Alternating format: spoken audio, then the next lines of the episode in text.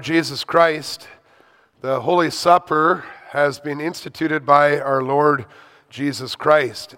Listen to the words of this institution as described by the Apostle Paul in 1 Corinthians 11, verses 23 to 29.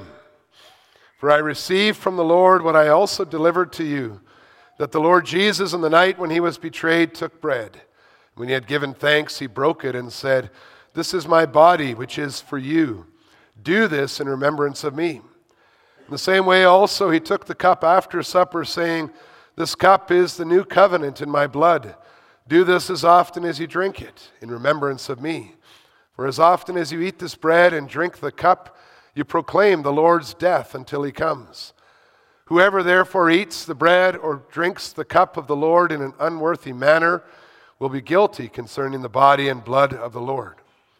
Let a person examine himself then, and so eat of the bread and drink of the cup. For anyone who eats and drinks without discerning the body eats and drinks judgment on himself. In order that we may now celebrate this holy supper of the Lord to our comfort, we must first rightly examine ourselves. Further, we must use it as Christ intended it, namely to his remembrance. True self examination consists of the following three parts. First, let everyone consider his sins and accursedness, so that he, detesting himself, may humble himself before God.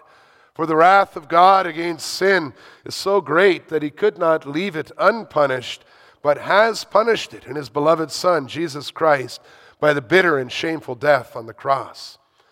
Second, let everyone search his heart whether he also believes the sure promise of God that all his sins are forgiven him only for the sake of the suffering and death of Jesus Christ, and that the perfect righteousness of Christ is freely given him as his own, as if he himself had fulfilled all righteousness. Third, let everyone examine his conscience, whether it is his sincere desire to show true thankfulness to God with his entire life and laying aside all enmity, hatred, and envy, to live with his neighbor in true love and unity. God will certainly receive and grace all who are thus minded and count them worthy to partake of the supper of our Lord Jesus Christ. But those who do not feel this testimony in their hearts eat and drink judgment upon themselves. Therefore, according to the command of Christ and of the Apostle Paul, we admonish all those who know themselves to be guilty of the following offensive sins to abstain from the table of the Lord. And we declare to them that they have no part in the kingdom of Christ.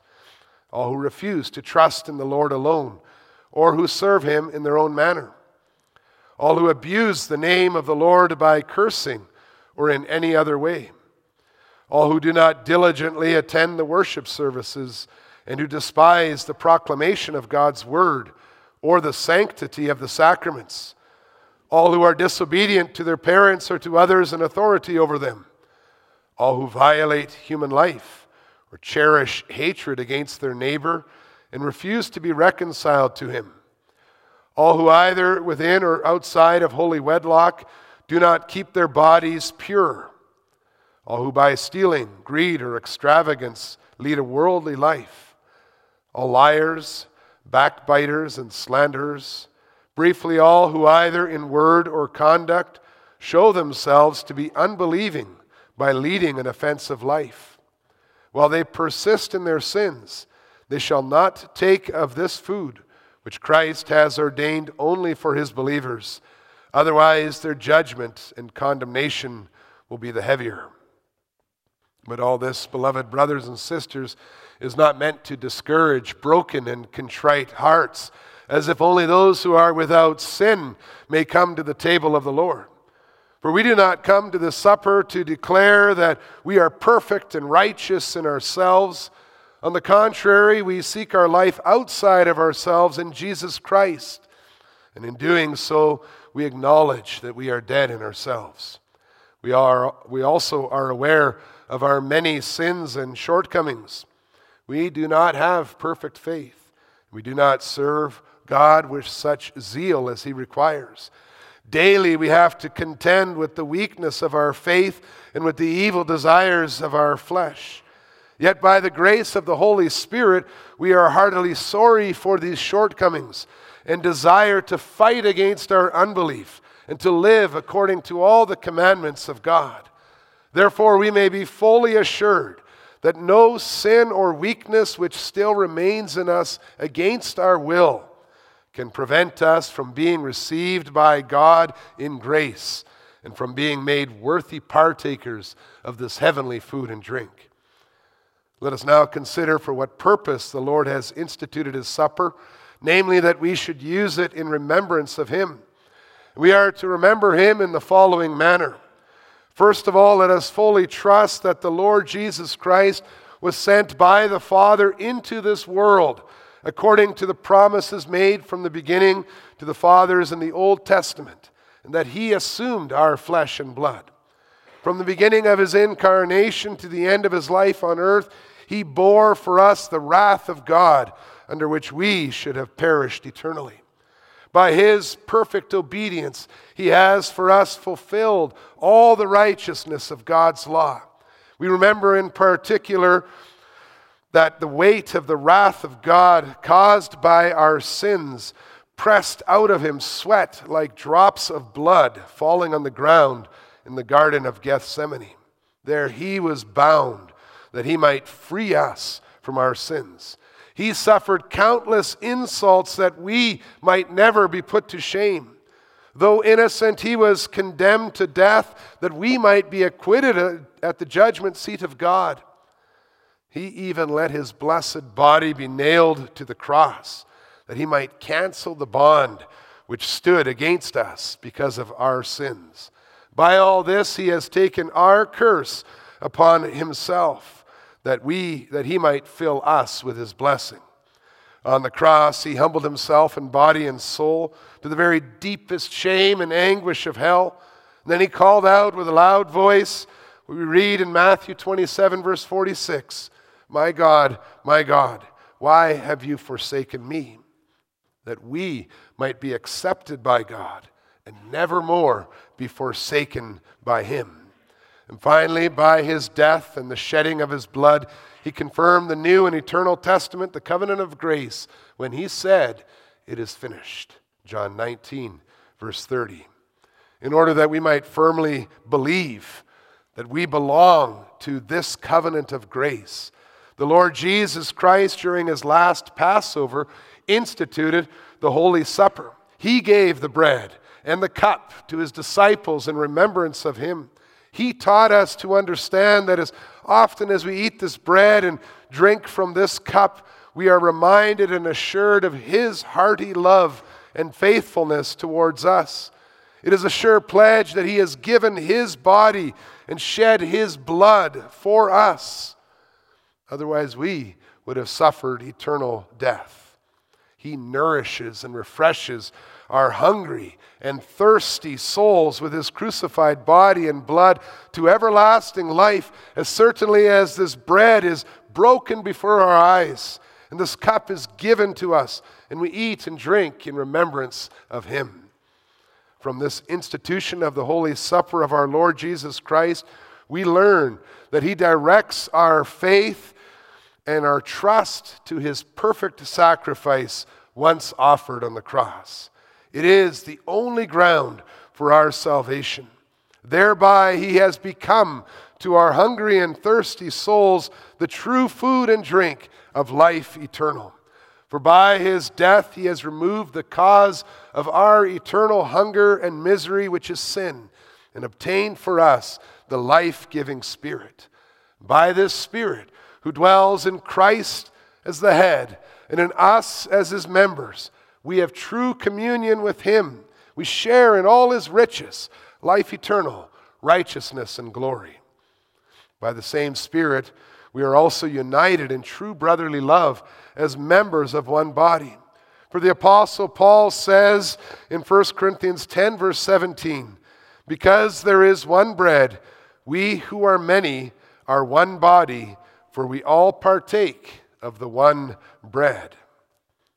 As one bread is baked out of many grains, and one wine is pressed out of many grapes, so we all incorporated in Christ by faith are together one body. For the sake of Christ, who so exceedingly loved us first, we shall now love one another and shall show this to one another, not just in words, but also in deeds. Finally, Christ has commanded us to celebrate this Holy Supper until he comes. We receive at his table a foretaste of the abundant joy which he has promised, and look forward to the marriage feast of the Lamb when he will drink the wine new with us in the kingdom of his Father. Let us rejoice and give him the glory, for the marriage feast of the Lamb is coming. May the Almighty, Heavenly God and Father of our Lord Jesus Christ help us in this through his Holy Spirit. Amen. To receive all this, let us now humble ourselves before God in prayer and call upon him in true faith. Merciful God and Father, we thank you that in the supper we cherish the blessed memory of the bitter death of your dear Son, Jesus Christ. Work in our hearts through the Holy Spirit so that we may entrust ourselves more and more to your Son, Jesus Christ. Grant that our contrite hearts may be nourished with his true body and blood, yes, with him who is the only heavenly bread that we may not live in our sins, but Christ in us and we in him. Let us so truly be partakers of the new and everlasting testament, the covenant of grace, that we do not doubt that you will forever be our gracious Father, never more imputing to us our sins, but providing us with all things for body and soul as your dear children and heirs. Grant us your grace that we may take up our cross joyfully, deny ourselves, and confess our Savior. Let us, in all tribulation, await our Lord Jesus Christ, who will come from heaven to change our mortal body to be like his glorious body and take us to himself forever.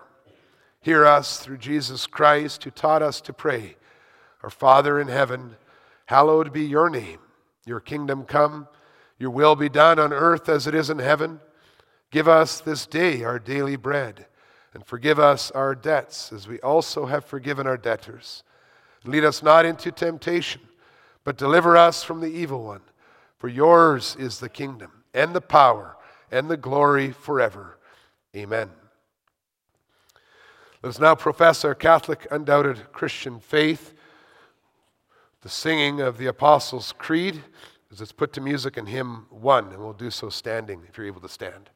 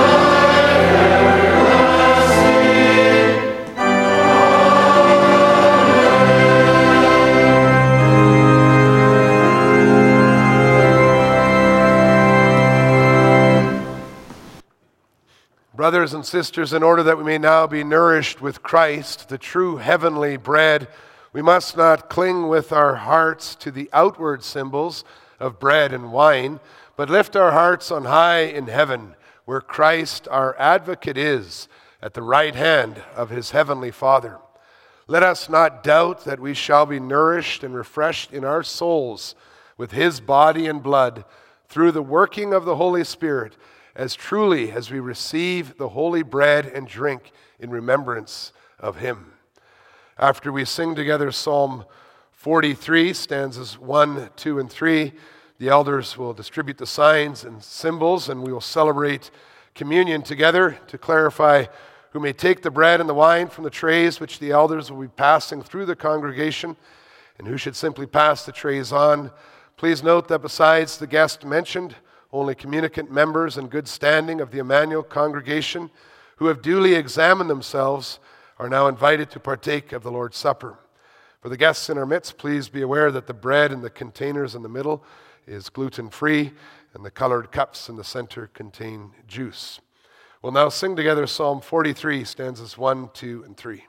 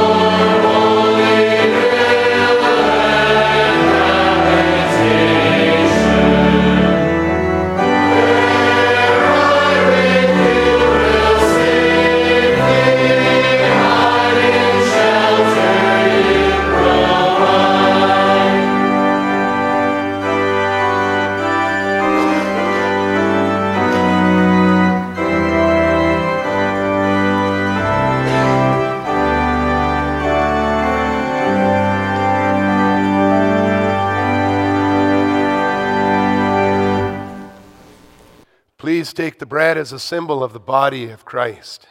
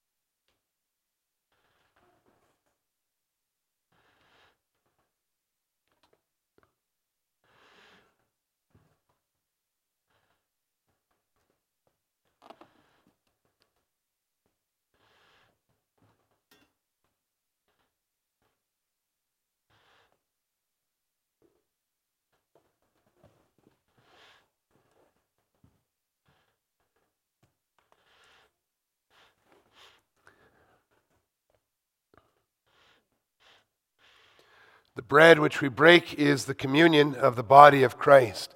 Take, eat, remember, and believe that the body of our Lord Jesus Christ was broken for the complete forgiveness of all our sins.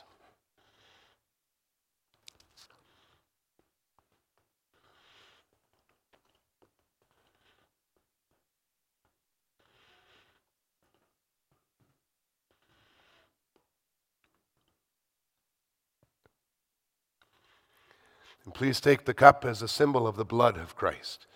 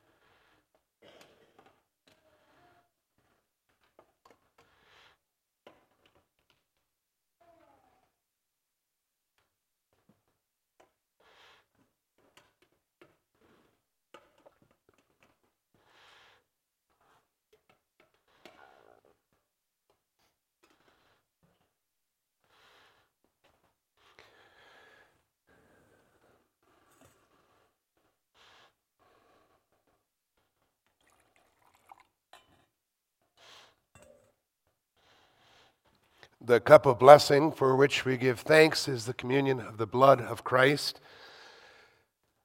Take, drink from it, all of you. Remember and believe that the precious blood of our Lord Jesus Christ was poured out for the complete forgiveness of all our sins.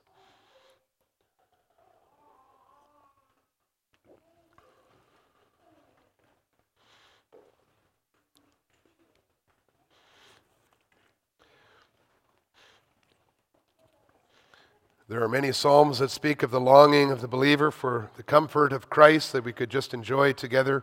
Psalm 63, under the title, My Soul Thirsts for You, is one we'll read together now. It's a psalm of David when he was in the wilderness of Judah, page 479. O God, you are my God. Earnestly I seek you. My soul thirsts for you. My flesh faints for you as in a dry and weary land where there is no water. So I have looked upon you in the sanctuary, beholding your power and glory, because your steadfast love is better than life. My lips will praise you. So I will bless you as long as I live. In your name I will lift up my hands. My soul will be satisfied as with fat and rich food, and my mouth will praise you with joyful lips when I remember you upon my bed and meditate on you in the watches of the night. For you have been my help, and in the shadow of your wings I will sing for joy. My soul clings to you. Your right hand upholds me. But those who seek to destroy my life shall go down into the depths of the earth. They shall be given over to the power of the sword. They shall be a portion for jackals. But the king shall rejoice in God. All who swear by him shall exult, for the mouth of liars will be stopped. We'll now sing together Psalm 43, stanzas 4 and 5. And as you sing about standing at the altar, we understand that altar was fulfilled in Jesus Christ. And so we are gathered together at the foot of the cross of Jesus Christ, understanding that as we're, the altar is the cross, and the work is done, the sacrifice has been made. So we will indeed praise his name and laud our Savior and our God. Psalm 43, stanzas 4 and 5.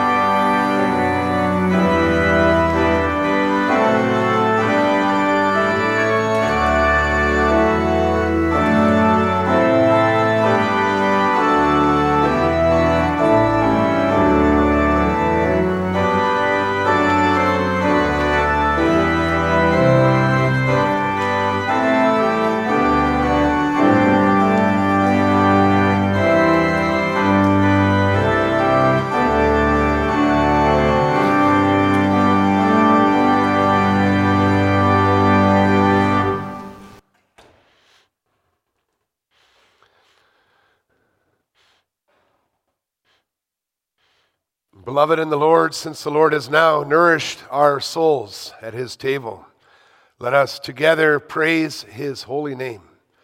Let everyone say in his heart the words of Psalm 103, verses 1 to 4 and 8 to 13. Bless the Lord, O my soul, and all that is within me. Bless his holy name. Bless the Lord, O my soul, and forget not all his benefits, who forgives all your iniquity who heals all your diseases, who redeems your life from the pit, who crowns you with steadfast love and mercy. The Lord is merciful and gracious, slow to anger and abounding in steadfast love. He will not always chide, nor will he keep his anger forever. He does not deal with us according to our sins, nor repay us according to our iniquities. For as high as the heavens are above the earth, so great is his steadfast love to those who fear him. As far as the east is from the west, so far does he remove our transgressions from us. As a father shows compassion to his children, so the Lord shows compassion to those who fear him. In Romans 8, verse 32, he who did not spare his own son, but gave him up for us all how will he not also with him graciously give us all things? Romans 5, verses 8 to 10. But God shows his love for us in that while we were still sinners, Christ died for us. Since, therefore, we have now been justified by his blood, much more shall we be saved by him from the wrath of God. For if while we were enemies, we were reconciled to God by the death of his Son, much more, now that we are reconciled, shall we be saved by his life. Therefore, my heart and my mouth shall proclaim the praise of the Lord from now on and forevermore. Amen. Let us join in thanksgiving prayer. Merciful God and Father, we thank you that in your boundless mercy you have given us your only begotten Son as our mediator we praise you that He is the sacrifice for our sins and our food and drink to life eternal. We thank you that you give us a true faith through which we may share in such great benefits. Through your Son, you have instituted the Holy Supper for the strengthening of our faith. We earnestly ask you, faithful God and Father, that by your Holy Spirit, this celebration may lead to our daily increase in true faith and fellowship with Christ, your beloved Son. In his name we pray. Amen. You now have an opportunity to give your thanksgiving offering to the Lord. And after that, we will sing together Psalm 84, stanzas 4, 5, and 6. We'll sing, we'll sing that standing if you're able to stand, as we're also thinking about giving our gifts to the Lord, we have the book of praise in front of us. We can read the first three stanzas of that psalm that speaks of the longing desire to be with the Lord in, in his presence. The psalms, the stanzas that we sing, also show us the connection between the longing to be in Jerusalem, offering sacrifices in the Old Testament, to our longing to be in the presence of God in heaven and to know that we can have that given to us in Christ. Psalm 84, stanzas 4, 5, and 6. We'll sing that together after the thanksgiving offering has been received and the deacons have returned to their places.